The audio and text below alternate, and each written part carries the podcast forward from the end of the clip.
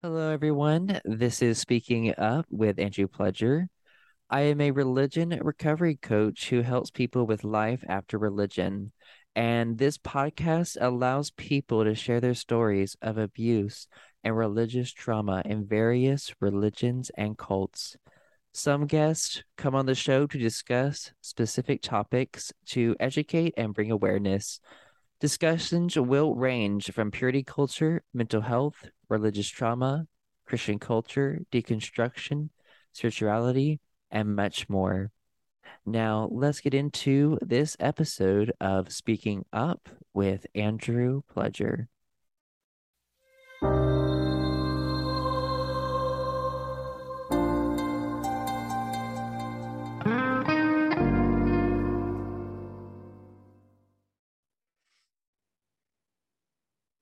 Hello, everyone. This is Speaking Out with Andrew Pledger, and I am super excited to have Erin Watts on the show today. She grew up in as an evangelical Christian, attended Bible college, and worked in the full-time ministry. And she is a young life survivor. And if you're not aware, there is a Me Too Young Life movement that is happening, and I know they have an Instagram account, and I'll link that below. Andrew, yeah, thank you for having me. I was excited when you messaged me. I was like, oh my gosh, me? Like little me? oh, that's so sweet. I always search out for people who are vocal about their stories. And that's what I notice mm-hmm. about you. Cause like I don't want to approach someone who's I think will be uncomfortable. Sure. I, I, don't want to put people in that position or make them yeah.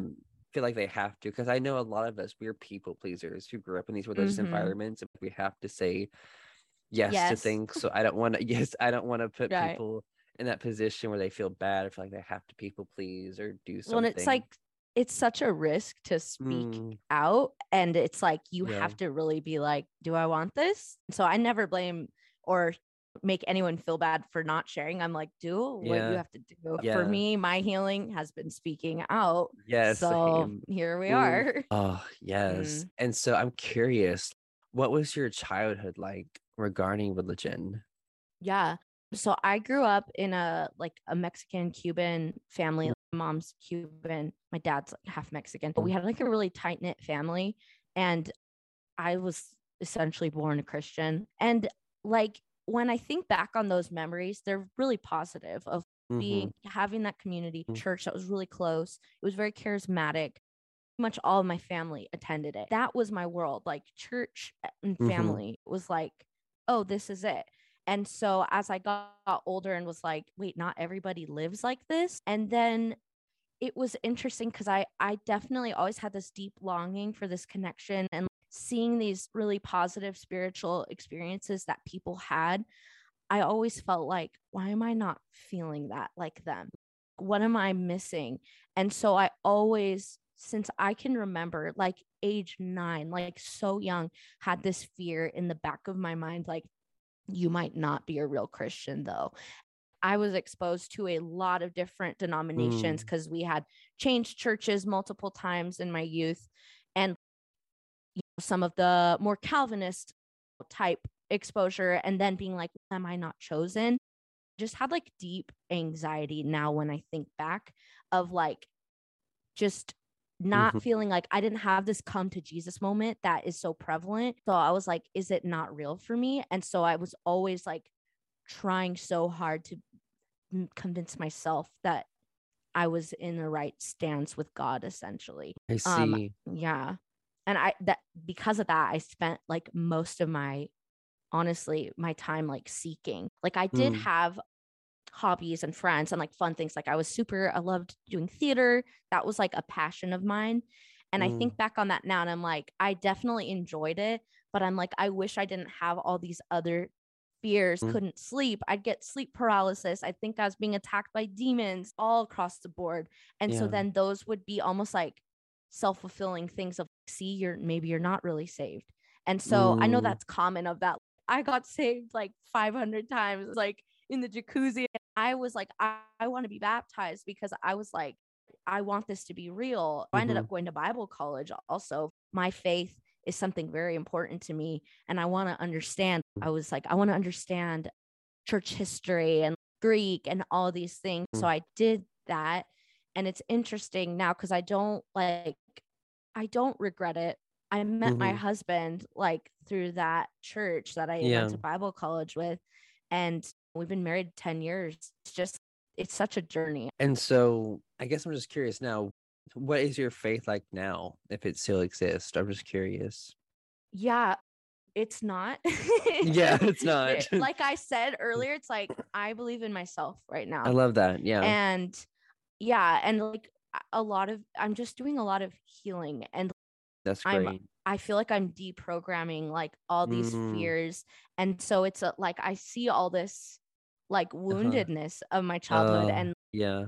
it really started with going to therapy Mm. and taking care of myself and at first i was with like a christian therapist Mm. then there were different circumstances that were the like the reason why it was like okay it's time for a new therapist but for me internally i was like i this is like faith praying god like all these things are no longer comforting for me i'm Mm. glad that god like an all-loving god is comforting for people like Yeah. i'm happy but it's Mhm. just not for me i think i just like yeah there's no nothing definitive but i'm like i think there's a little bit of we're all Mhm. spiritual there's Mm. so many different religions in all these Yeah. cultures and so just having a respect for that i practice yoga frequently obviously there's like kind of some appropriation like appropriation Yeah. with yoga as far as like a religion and so i really try to like go to like on youtube or whatever and people that i feel like they're a little more in tune with it and it's not just like white girl yoga for me just that meditation and like connecting Mm. with my body is like very i don't know it's just very peaceful Mm. for me and grounding connecting with myself and so that's as far as it goes and outside of that i'm sure there's like something but i just think we're Yeah. all like the power of like humanity and nature and so that's my undefinitive place of belief right Mhm. now I love that and how, because you know, for me personally, I realize all of our journeys are different. For me, I, Mm. con- I deconverted that shit yeah because I was like, so it was just remove, trying to remove the weights that were placed upon me. Really, Yeah. for me, getting to the point of being like, oh my gosh, my mental health is more important, my well being Yep. is more important than this doctrine or subscribing to this belief or claiming that I'm a part of this group. yep And I think it took me a long time to get there to prioritize Yeah. my mental health and my well being and be like, if there is a loving God, if this faith is true, or if there is something, then he can wait or they can wait. And they'll be fine they'll- like this is my existence right now they'll be fine and that's i don't know if you have those like ever those anxieties come up like what if this is true and i'm wrong? And i'm just like i don't want to accept that that could be true though. I don't accept that's hmm. that god is like you're damned to hell. I don't know if i want to be with you. The way that we've been told about god is like very manipulative and it comes from a, such a specific Mm, like perspective there's so much like patriarchy and white supremacy and stuff like mixed into it that i'm just like i don't want to be with you. That's fine. I'll take my chance. I don't i also don't believe in hell. I don't Mhm, know i don't know what the afterlife looks yeah, like. and that's interesting to me because right before I left fundamentalist Christianity, one of my mentors was like, "Oh, like you shouldn't be so public about it. What if you change your mind?" And I'm then thinking i in my my mind. And I'm thinking in my mind though, like I had already done so much like deconversion and like investigating of a lot of the fundamentalist claims, and a lot of them Mhm. very, very easy to refute by like evidence and proof of like inerrancy of scripture, creationism, all these different things are really easy. And I'm like, well, like facts aren't gonna change. That's what I was thinking. yeah like the sky's blue pretty sure that just is Uh, yeah. really stop that yeah And so like I didn't I knew that would trigger her, so I like just didn't say anything. I was like, I'm like, yeah, I'm like, I think um, yeah, that's not gonna you're like thanks for your thoughts that's Yeah. it. i'm not gonna do that it's like you're not gonna wreck someone else's world like for them because this Yeah. is hard i didn't Yeah. want to choose to leave Mhm. my whole faith that like built my whole life it was a huge risk like i think i like were like seek with all your heart and you'll find me it's like i did and i found my way out that's what happened when i saw it i found my way out so Mm, I love what else that. am i like i sought the Mhm. truth and i the truth set you free. Like, the truth set me free. Yeah. So I don't know what to say.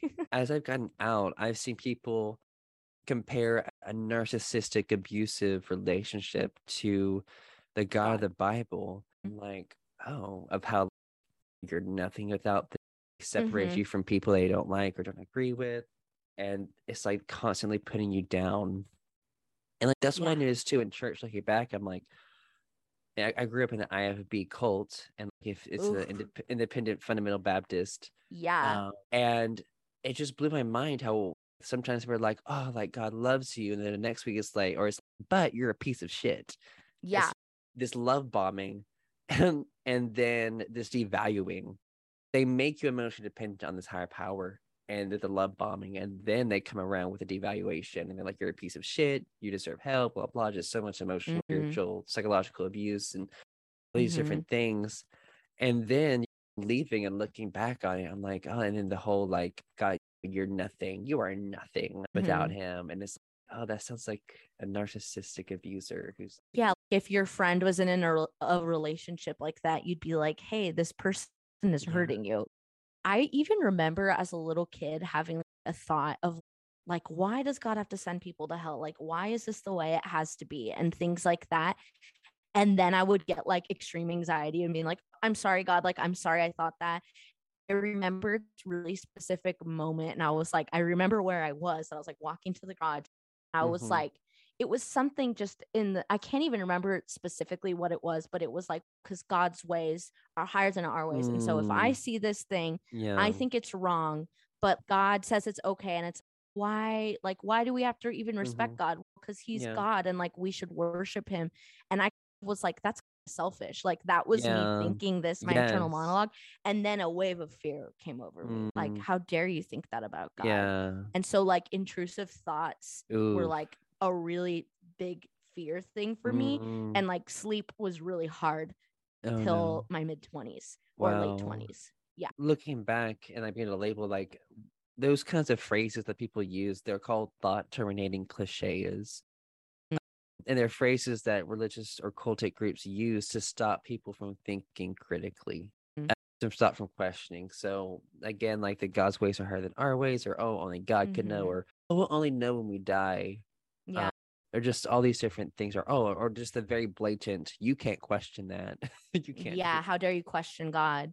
And Yeah. it's interesting because I didn't grow up in as intense of a fundamental Mm. group. Like there definitely were moments, but Yeah. it's sometimes I think people think of like cults and the worst case, like Jim Jones, something like Yeah. really extreme. It's like it's actually almost and I'm not comparing, but it's like it can be like more insidious in a way of like when it feels like veiled and oh, Mm. this is no, God is welcome. Yeah. Like all Yeah. those things, they're Mm. still based on the Yeah. same beliefs. So not that one is worse than the other, but I think people sometimes are like, I didn't have a bad experience. Like I didn't go to this place where I had to wear jean skirts all the time. And like it's like it doesn't, it still can have that traumatic Yeah. effect. Yeah. Even in a more friendly, normal, I was a regular good Christian. I still have these effects of people that were in Mm, like yes. Mm-hmm. you in these like really extreme situations. So it's like want to speak out on that because I think sometimes people are like, Mhm. well, mine wasn't that bad.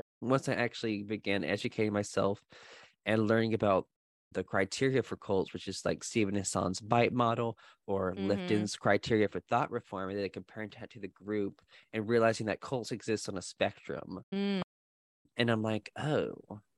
And then like analyzing that using those lenses through the IFB, it was like very obvious. I was like, oh my God. Like oh my god, it is. Yeah. I always just think of like high demand, high control group. Yeah. And it's like it was. It is.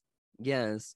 And it's interesting because uh, sadly, a lot of us who grew up in these religious environments, I don't know, were you ever, were did you go to school or were you homeschooled? That's I was another question. homeschooled actually. Ooh, same. But I grew up in Southern California. You Mm, were homeschooled? Okay. Something that I like I look back on now and I know I've had to do a lot of healing over the years. And so something Mhm. I've come to that I'm like, I don't resent my parents like for all this stuff. Like I have a good relationship with them. We don't like 100% agree on everything, but like we can, I don't know. I've had to separate it from them for Mm. myself because I'm like, yeah. they were doing the best they could. Mhm. And these were what their leaders of their belief were telling them. Hey, if you're a loving parent, like you want to be with your kids all the time and you want to be the ones being the biggest influence in their life to lead them to God. And uh and like they the thing that I'm grateful for is that we did things outside of just homeschool groups. Like that was just an aspect. We would I was involved with theater and like musical Yeah. theater, like in secular groups. Like it wasn't like, oh, we can't talk to them. Like it wasn't shut down.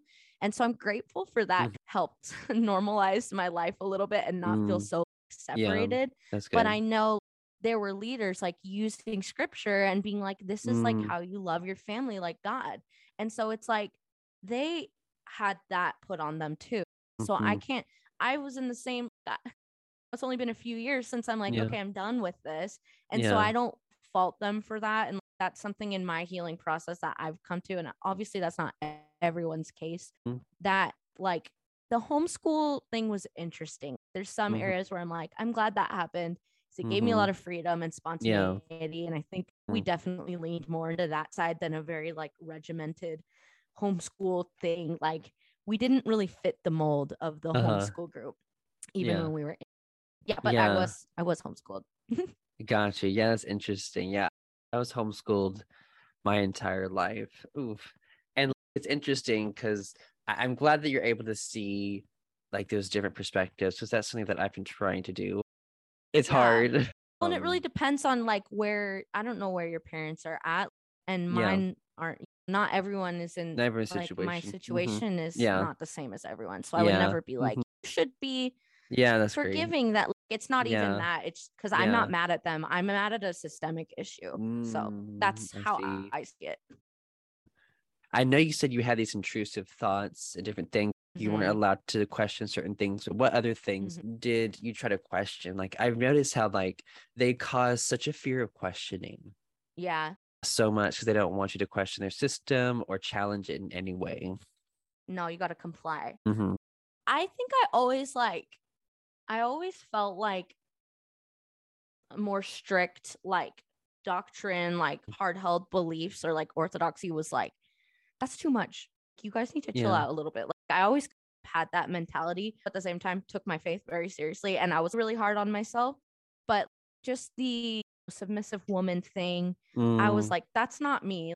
I'm Yeah. not gonna be like, I'll sit here and wait for boys to talk to me and stuff like Mhm. that. But Yeah. because of that, I don't think it looks great to you know Mhm. other people. Oh, Yeah. that girl's promiscuous. She Uh-huh. went and talked to a boy, and things like that that are like silly. And so I think other. I don't think I saw them as red flags at the time, but they were just things I was uncomfortable with. I was uncomfortable with the idea of hell. Like I'd look on an airplane Mhm. flying out and look over the city and be like, all of these people are probably Mm. going to hell. I can't understand that. And so I wouldn't deny it, but I would just be like, that's really hard for me to accept Yeah. while being afraid of going to hell myself, of course.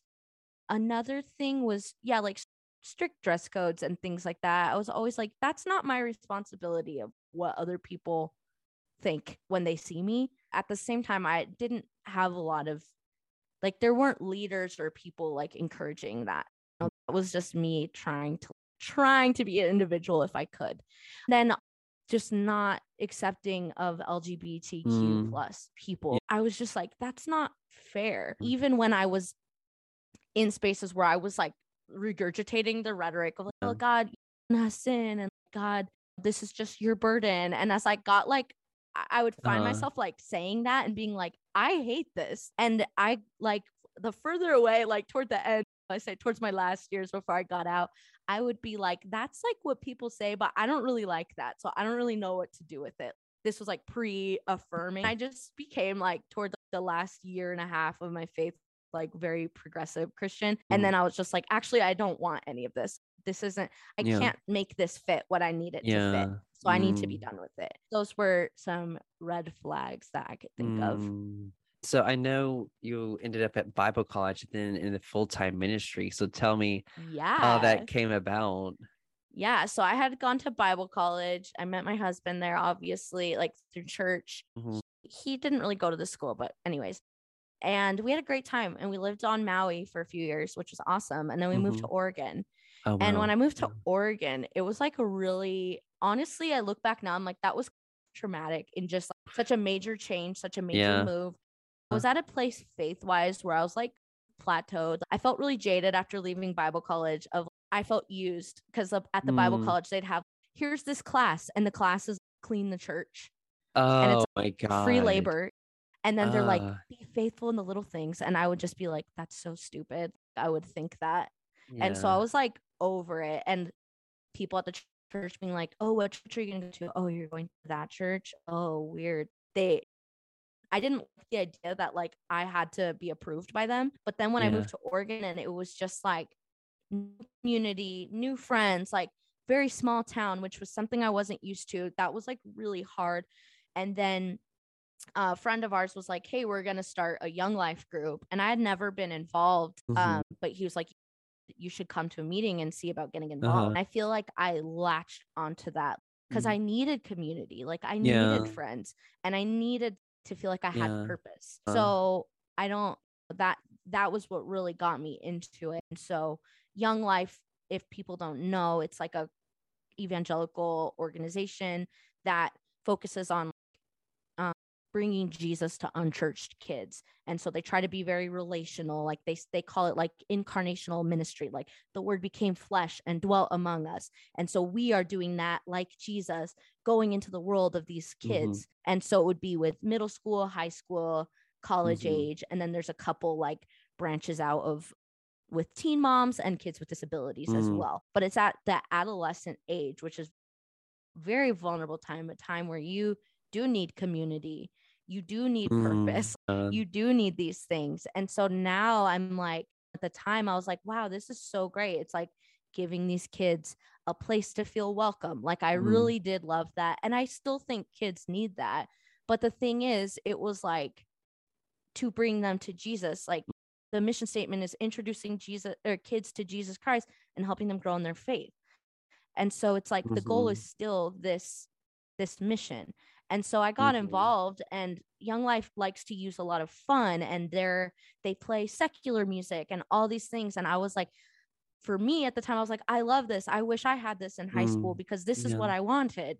So it was like giving me this thing that I thought I needed in high school. And so I felt like I could give this to kids Mm. now and give them a space to ask Mm. questions and to be like, I'm not super comfortable with this aspect of the Bible. And I don't know. There's some people, there's definitely a range in young life of being Mm. more progressive to being more like conservative fundamental like just Mhm. depending on location i think for me and especially toward the end of my career with them i would tell my volunteers like we're not here to make kids christians if they want that's fine we're doing it because of our motivation with god i don't care at the end like i don't care like i just want kids to feel safe. I would Yeah. not tell donors or like our committee that because they would freak out. So i like i feel like i was one of those people that i was like i want to be different. Like i want to be Yeah. a different christian. Like i want to be actually like jesus. I think it came from a good place but it was hurting me. It was killing me Mhm. inside. Tell me more about your experiences in young life because i know i think i saw you have the hashtag me too young life so were some other hard experiences in that group I had volunteered for a couple years and then I went into a staff position Mm. where I was on full time staff and got paid, but I had to fundraise my salary. So I Oh, was very underpaid to say the least. And definitely systemic patriarchal stuff Mm. in young life because it started as like in the 40s. Doing this white men like Mm. and they're oh they're raising money to take care of their families but when you're a woman trying to raise money and you're married to a man it's Mm. like well, he's providing for the family so if you no one told me this but this is what i thought if i don't get my full salary i'm serving god it's a sacrifice i'm willing to make and like i i am privileged enough Mm. to have dual income so i'll be okay and so it's just a lot of dying just dying to myself and having to carry the whole load of the ministry because I was a woman in a small town in a rural community. So trying to get support from people with money was really difficult because most of them were like, what is this about? What's the end goal? What is this taking kids away from our church? There was a lot of territorialism. So that was really hard and draining in itself. And then only a few, honestly, not even a year after I started going on staff or I started my full time position, I I was working at a summer camp because in Young Mhm. Life staff people will work at their summer camps and like they'll be there for a month putting on camp for all the other groups to come and attend. And then you would attend with your own group when another another staff team was leading. Mhm. And so I had met another staff person and the culture of Young Life's like very friendly, very outgoing, Mhm. very and so you get close. And that's in faith communities anyways. Oh, you're going to be really open and vulnerable about your faith. You're going to trust these people. It just is a part of the culture. And so I'd met a man who he was married and he like immediately was just like, "Oh, you should come work in my area. Like you'd be such a great staff person." Really pumped me up and also was like, "Hey, there's all these groups for people of color because I'm Cuban and Mexican, even though I'm like white passing, like finding connection in those groups was like so significant. I didn't know how much I needed it. And so it was like he introduced me to all these good things. But then, and I did feel this is weird, but he's just friendly. You give people the benefit of the doubt. And so it started off more as that. And then it, it just turned into like a roller coaster of making comments on my body. Like I I had lost a significant amount of weight because I started boxing. And that was honestly like one of the first steps in my healing process. And I didn't even know it in my deconstruction. I didn't even know it yet, but it was just taking care of my body and not to lose weight, but i Yeah. wanted to box. It was something I always wanted to do. And so it was really emotional to like, because just as a woman in like in this world, like body issues are, they come up like, and you're always measuring yourself Mm, against yeah. something else. And so when I started losing weight and it was like showing, he had one day said to me, like, you're getting too skinny. You need to eat more. He just said that to me on Instagram. And I was like, you, what the hell? You can't say that to me. Yeah, Like, how dare you comment on my body? Like, I, I said something like that. And he's, oh, I'm, you're so right. I'm so sorry. That was completely inappropriate. across the line.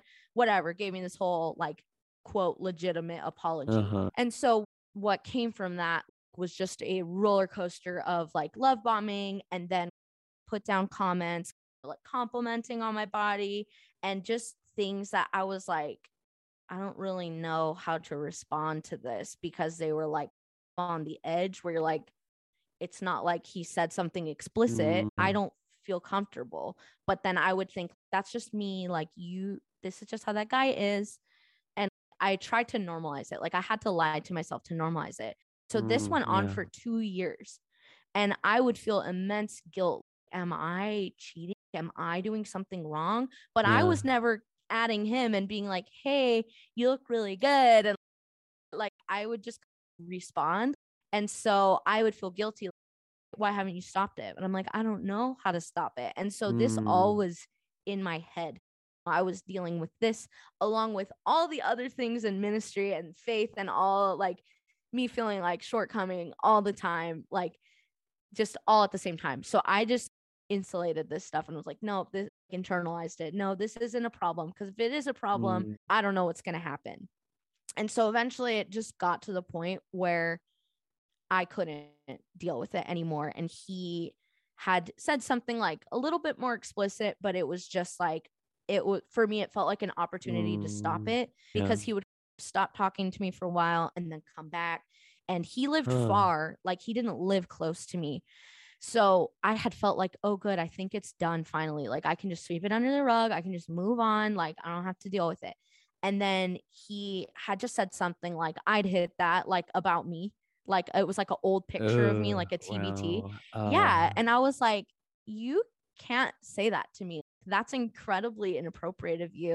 Mm, And yeah. he up, oh, I didn't mean it that way. And I just had a full like meltdown after that. Yeah. And I like went to my husband, Brad, Oh. and I was like, I think I'm doing something wrong. Um, And like it makes oh, it makes me emotional because now I wish I wish that version of me would have known it Yeah. wasn't my fault. But Yeah. also it makes me emotion- emotional is that he said, Erin, this guy is like not treating you right. This guy knows exactly what he's doing, and this Yeah. isn't your fault.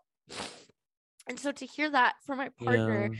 and him like see me and not Yeah. be like, yeah, you're you sinful whore or whatever. like he was just like he was like, Erin, this isn't your fault. Like this guy is being abusive. I was like, such a relief because I was so worried. What is this gonna do to my life? Am I gonna lose everything? That was like the first time I felt like I started like Mm. sticking up for myself. I ended up reporting it because a few days later the guy messaged me and he was like, So are you just gonna ignore me now? And I was just oh my like, gosh. Oh my god, he's not, not gonna stop. And then I started to think at the bigger picture that I'm like, he has like college age women that work in his office with him. What's he doing Um, to them? What's he saying yeah. To them or making them feel? And Um, so I ended up reporting it. And initially, like it was taken seriously, like supervisor and whatever, like they were Mhm. like, Yeah, we're gonna we're gonna report this to HR. This isn't okay. And we're so sorry. And so I felt, oh good, like they're actually handling it. And I don't it's hard because now I look back and I'm like, they should have dealt with this more harshly from the beginning. I was so Yeah. afraid that I was gonna get drugged through the mud. She went to lunch with him that one time. She sent this picture like, "Hey, what's up?" I was just like, "What's gonna come that is gonna make me look yeah. bad?" Then it's mhm. gonna turn out that I actually am in the wrong. And Uh. again, that like that fear was just like, wow. "Okay, you guys are taking care of it. Great." I Mm. backed off. Okay, he's getting quote getting in trouble. He's getting suspended for a little while. He's not going to be at camp when I'm there. He's not going to be at any things I'm at. That was like some of the stuff they told me. And he got mandatory therapy, which you know what I got? sorry. Wow. Yeah. I'm sorry. And oh, you should consider going to therapy. That would be helpful for you. Nothing else. Wow. So now I look back and I'm like, this was not victim centered care Mm. at all. You were rehabilitating the perpetrator. That was your goal. And obviously continuing the good reputation. This was Yeah. at this was in 2019. And then in January 2020, they like every several years they do an all staff conference at Disney World. And it's a really Yeah. fun celebratory thing.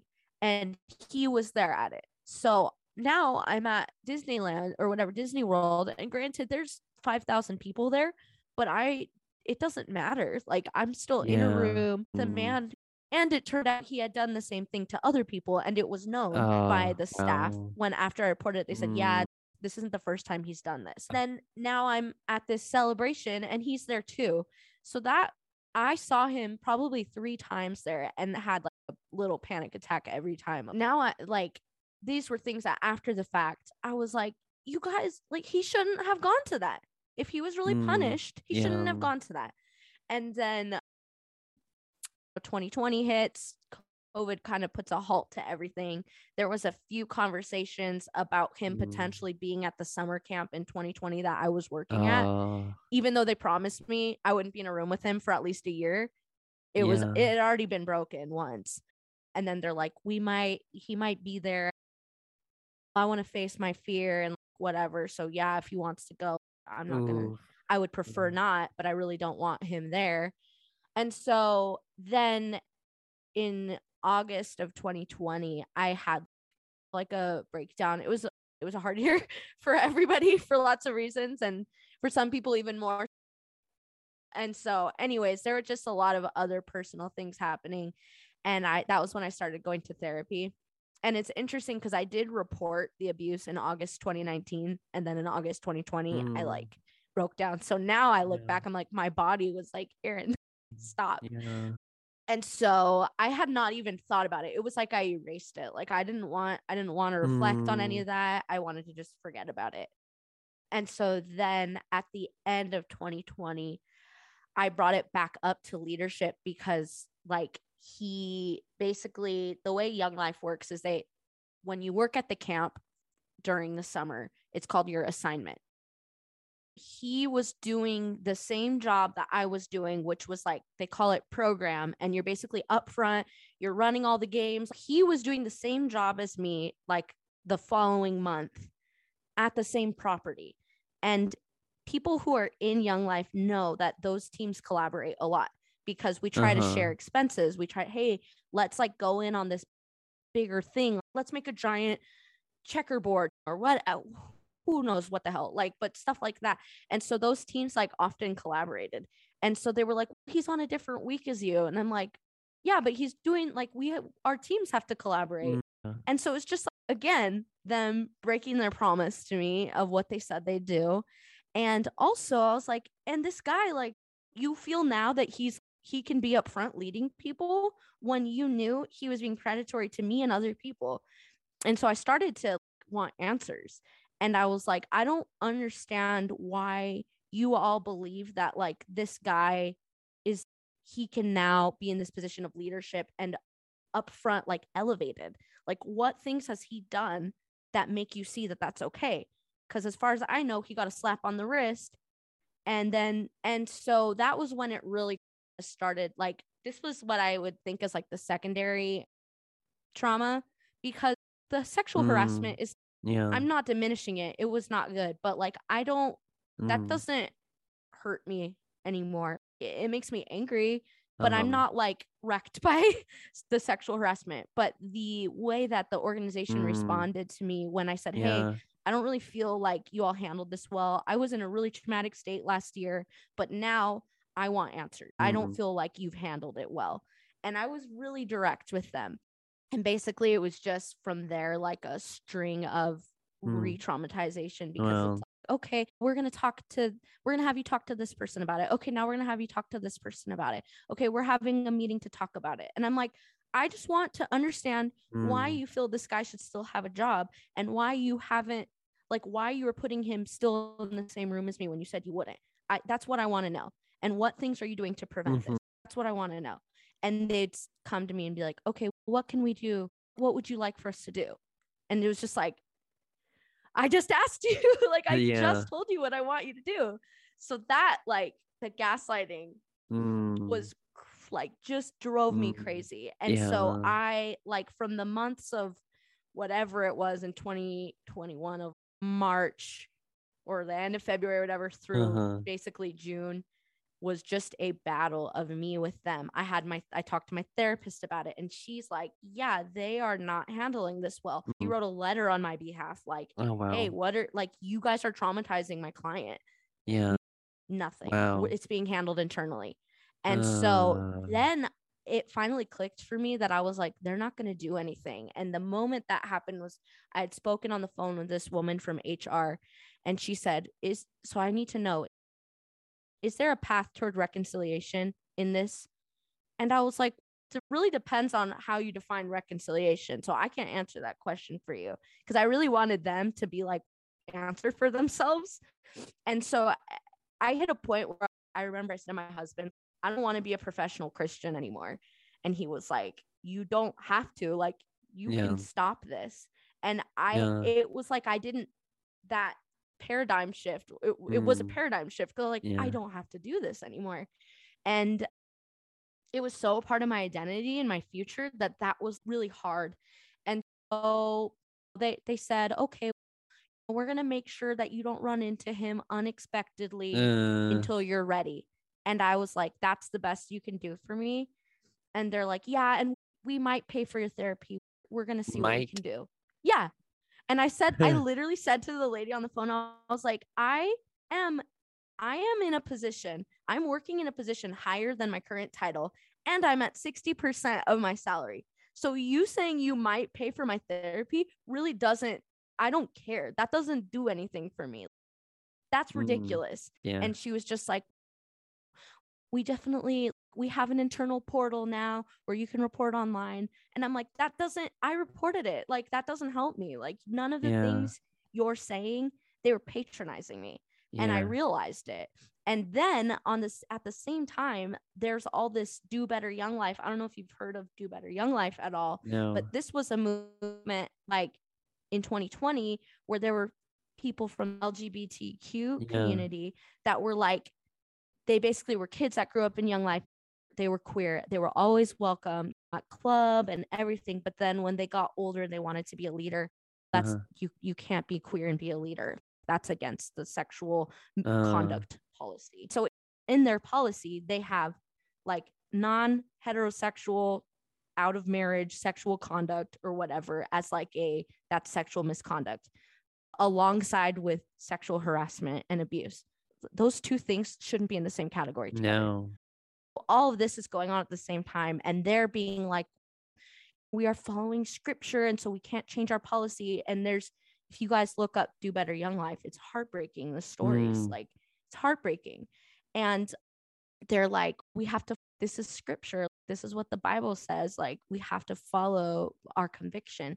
And so i was on the phone with the divisional vice president i can't remember if it was before or after i quit and i said it's appalling to me that you will fire someone because they're queer Mm. you will find reason to keep someone who's a sexual Uh, predator on staff and those things are not equivalent like those are not the same thing and i Uh-huh. don't like i'm not saying it to equate it but i'm saying it is like this person is not a dangerous person this is a Uh-huh. safe loving person that you have a different theological viewpoint with this Yeah. person is an actual predator but he lines up with your faith oh let's keep Mm. him and let's put him on stage Yes.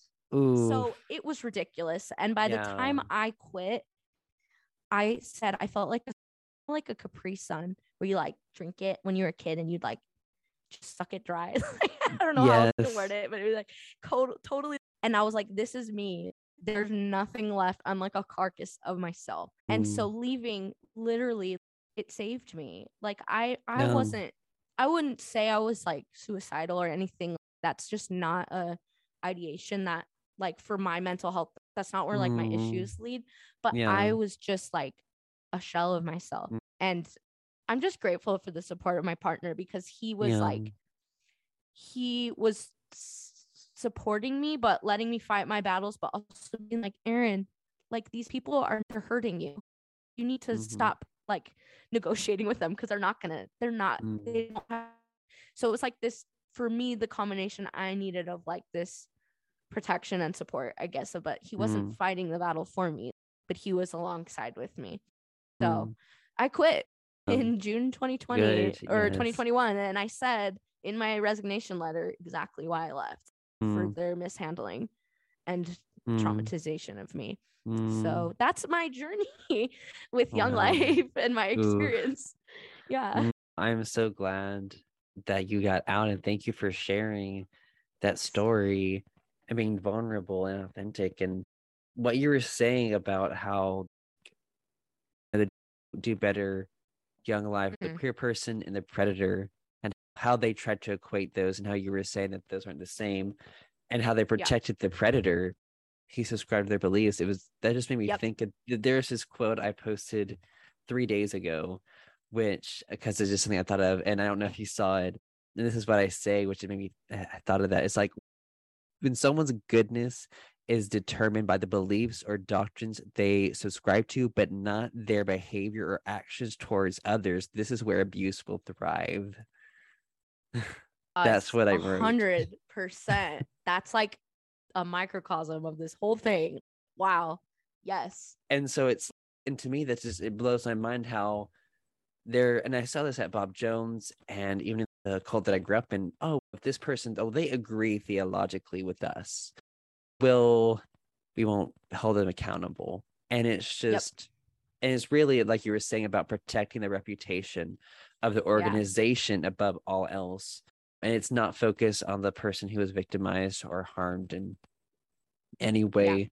And to me when i see this happening and i'm like okay they're so worried about their reputations but they're making their reputations so much worse because they're not dealing with these exactly matters appropriately and it builds up until people they've harmed so many people that then like a whole movement has to start yep and it's and it just what happened it doesn't make any sense to me i'm like okay you're so worried about your reputation but you're ruining it by not doing anything Yeah. and not caring you're and, literally like shooting yourself in the foot right now like Yes. what you're doing yeah Ugh. and and the thing is when abuse happens in, a, in an organization and there is an internal investigation by the own organization it never hmm. ends up well at all. That's what i've noticed. No it, it has to be every time. like it has to be from the Yeah. outside because there's less bias involved. There's less to lose with those people from the outside involved. And sadly, at Bob University, there was a major sexual abuse scandal where things were oh. handled internally terribly, and an outside source or organization had to come in and deal with all this shit that Bob Jones wow. mishandled. And, and, I'm not going to go into it, but if people are interested, just look up the Grace Report, Bob Jones University online. Okay, I've heard of the Grace Report. Yeah. Yeah. Just you can, anyone can Google that and you can find a lot of information on that whole fiasco. But what advice do you have for people who are stuck in these toxic religious environments? And I know it was hard for you to escape because you were so indoctrinated. It was your identity. Mm-hmm. What advice do you have for people who are stuck in these religious environments? I think like something that's really at least for my own journey that was helpful was like really connecting with my own mm-hmm. body yeah because this chokes me up my body's been with me the whole time yeah. through all of it like my body knows it's like i can trust myself and so the cliche mm. of trust your gut is it's so overused but i think it's so true and it's i think it's scary because typically in these religions where it's like you mm. have to be the thought police of yourself. It's like yeah. you don't even know yourself and you don't even know. Mm. if you can find a way to get in touch with yourself and trust yourself, you're going to I think you'll figure it out and it's be okay with those scary things. Be okay mm. with those questions because like you're i don't know and maybe it's just like basic survival instincts of like mm, our yeah. bodies and our mind like our brains like on a more primal level of we need to survive but it's obviously i'm not a psychologist or any, uh. any expert but i know we have these like protective mm-hmm. fight or flight things and stuff like that yes. it's like if you can find a way to reconnect with yourself mm. you know that this is mm-hmm. wrong yeah. and you're allowed to feel that way and you're allowed mm-hmm. to be uncomfortable with something yeah. any situation can be so different and I feel lucky that I have a partner that is like still with me through deconstructing and not he's he still practices his faith like personally he doesn't go to church or anything like that mm. but like we have a healthy respect for each other and mm. he's I, so i'm lucky in that not everyone yeah. has that and so i yeah. don't but know that resources like andrew are here to connect mm. people to be able to find those those ways mm. of escape, whatever that might look mm. like. And you're not alone. If something's happened to you, I guarantee mm. it's happened to other people. And because mm. we're all out here and we're all starting to share. Yes. And it's wild how like textbook everything is. There yes. might be different packaging or whatever, but it's literally the same for everyone. Yes. Yes, I know exactly what you mean. The, the dynamics of these organizations and even like recognizing different cultic groups and how they all function yeah. very similarly and how different abuse and, the patterns of abuse and how it happens and how it's hidden. And sadly, there have been things like the SBC, which definitely yeah. Is the more recent, and like even Jehovah's Witness recently, there are different things coming out. And there's even a, a whole podcast too just that focuses on the IFB abuse too, which for people listening, the Preacher pre- Boys. Yes, the Preacher Boys. Yeah. yes, I love. I was on that on one episode, and I love Eric and his show so much. I wonder if that's where I found you first. I don't remember. Oh, I've listened to a bunch of these podcasts because that was like yeah. part of my search when I was like, I yeah. need information, mm. and that helped me. The yeah. woman that spoke out about Ravi Zacharias. Oh like, yeah. That was a big springboard because I realized like even though like her situation was you could say it was quote like an affair but it's like there was an imbalanced power dynamic there she came out and it gave me like courage that i was like yeah, it doesn't matter good. even if you're a quote willing participant of the abuse yeah you're it's not your fault you didn't ask for them to mistreat mm-hmm. you yeah and so you can mm-hmm. speak out and anyways and i highly suggest for people to look into coercive control which yeah. is something that people are now starting to bring more awareness.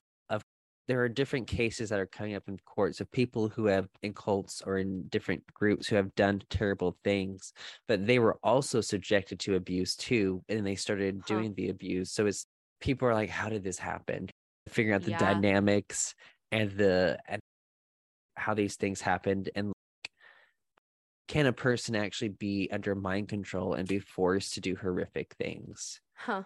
and things like that. Wow. So it's been interesting to and I think there I think the most recent case of like coercive control that was famous was like a, a woman who convinced her boyfriend to commit suicide, God.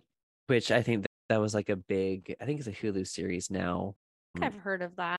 It's I- like girl, I- the girl of Plainville, I think, or something. Yeah, and she it- there was text messages and stuff or something. Yeah, text like that. messages. Yeah, yeah, yeah so that's like an example of how we Hmm.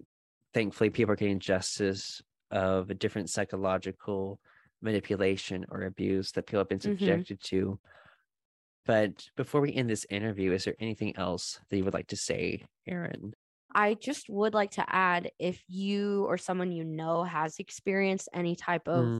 sexual or gender based Mhm. discrimination in young life, we actually currently have a lawsuit like Oh, with them or it. whatever you want to call it with the EOC is investigating Young Life. We have lawyers, so you Mm. can if you follow us at Me Too Young Life, we can connect you with resources for that. And maybe it even is just support. We have some people that will share their stories. Uh, Basically, our, our platform is like a anonymous submission based platform. Some Mm. people put their name on it, but not everybody does. And some people just share and say, I, I don't want this to be Mm. shared in any capacity. But yeah it's we're still there to listen. yeah And this is all survivor based. Don't have any type of Mm. therapy, anything, but we can prov- connect people with Yeah. resources. And Mm. so even if you haven't by Young Life, still reach out to us because it's like we're here to support each other. That's Mhm. one thing I would just plug. You're not alone.